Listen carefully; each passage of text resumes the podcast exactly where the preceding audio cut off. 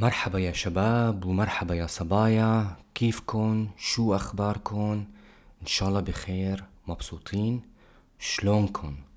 شو الوضع عنكن؟ شو الأخبار؟ شو في ما في؟ شوكو ماكو؟ اليوم رح خبركن الجزء الثامن من قصة The Fake Flower Shop in the Old City. بصراحة يا شباب ويا جماعة هذا الجزء شوي صعب لإلي. مشان يلي صار بهذا الوقت كان كتير صعب وغير مجرى حياتي للأبد. فمشان هيك إذا بدكن تعرفوا شو صار ارتاحوا خدوا نفس وخلينا نبلش القصة. And of course, if you want to get the transcript and the PDF of this episode, and you want to get to know about the Arabic storytelling method that I am developing in the Patreon page, go to Learn Arabic with Khalid or click the link below and join me there. الجزء الثامن من قصة The Fake Flower Shop in the Old City. بعام 2010 حياتي بدمشق القديمة كانت كتير حلوة. كان عندي مكتبة لبيع الكتب يلي أسستها بعد اكتشاف الكيس الأسود بمحل السيديهات.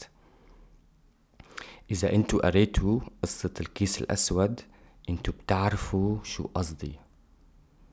وإذا ما قريتوا القصة بنصحكن تقروها. على كل حال حياتي كانت كتير منيحة وشغلي عم يتطور يوم بعد يوم لحتى دخلنا عام 2011 وبلشنا نسمع انه ممكن يصير في حرب بسوريا. بصراحة أنا ما صدقت. كيف؟ بسوريا مستحيل. وشوي شوي بلشت لاحظ إنه الطلاب بلشوا يتركوا سوريا بسرعة مشان سفاراتهم قالت لن الحرب رح تبلش قريبا. كمان عدد السياح خف كتير بالمدينة القديمة وخلال أسابيع ما صفى في حدا. أنا هون بلشت أقلق وشك بالوضع وكمان ما عاد عندي طلاب والمحل وقف يشتغل. وفجأة الحرب بلشت والمظاهرات بلشت والدنيا صارت قايمة قاعدة بسوريا. وبعد شوي طلع قرار من الحكومة السورية إنه كل شاب فوق ال 18 لازم يروح على الجيش. يا لطيف. أنا هون خفت أكتر وتوترت وبلشت فكر شو لازم ساوي بهالوضع الصعب.